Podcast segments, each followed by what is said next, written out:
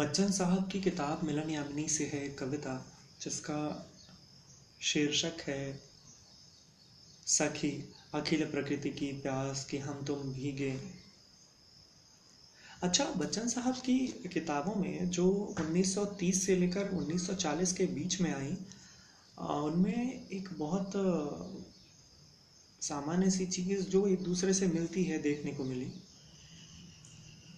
वो कविताएँ हर किताब का नाम एक दूसरे से कहीं ना कहीं मेल खाता है, पर जब हम कविताएँ पढ़ते हैं तो उनमें प्रेम इतना भरा हुआ है कि लगता ही नहीं है कि हम दूसरी किताब पढ़ रहे हैं। ऐसा लगता है कि हम उसी को कंटिन्यू किया हुआ है हमने वही चीज़ पढ़ते जा रहे हैं।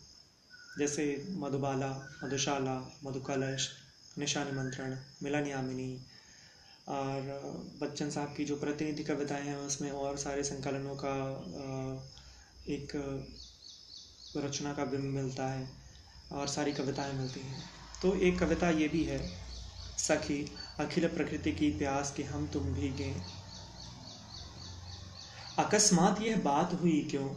जब हम तुम मिल पाए, तभी उठी आंधी अंबर में, सजल जलद घिर आए।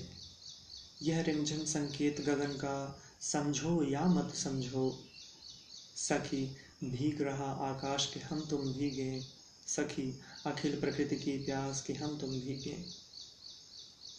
इन ठंडे ठंडे झोंकों से मैं कापा तुम कापी। एक भावना बिजली बनकर दो हृदयों में व्यापी। आज उपेक्षित हो न सकेगा रसमय पवन संदेशा।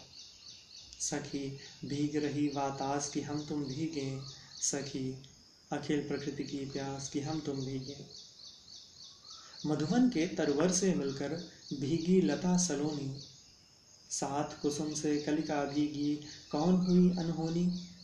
भीग भीग पी पी कर जातक का स्वर कातर भारी। सखी, भीग रही है रात की हम तुम भीगे। सखी, अखिल प्रकृति की प्यास की हम तुम भीगे। इस दूरी की मजबूरी पर आँसू नयन गिराते, आज समय तो था अधरों से, हम मधुरस बरसाते। मेरी गीली सांस तुम्हारी सांसों को छुआती। सखी, भीग रहे उच्छ्वास की हम तुम भीगे। सखी, अखिल प्रकृति की प्यास की हम तुम भीगे। सखी, अखिल प्रकृति की प्यास की हम तुम भीगे। बच्चन साहब।